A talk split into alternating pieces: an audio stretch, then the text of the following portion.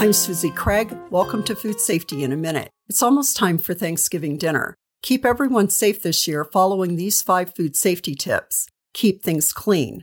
Wash your hands often with soap and warm running water, using a paper towel to dry. Wash and sanitize your countertops frequently. Separate during meal preparation.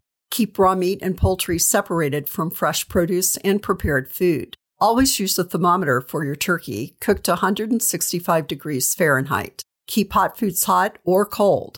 Hold hot food at 140 degrees Fahrenheit or higher and cold foods at 40 degrees Fahrenheit or less. Visit the USDA hotline for questions about meat and poultry. Call 1 888 674 6854 or chat live at askusda.gov.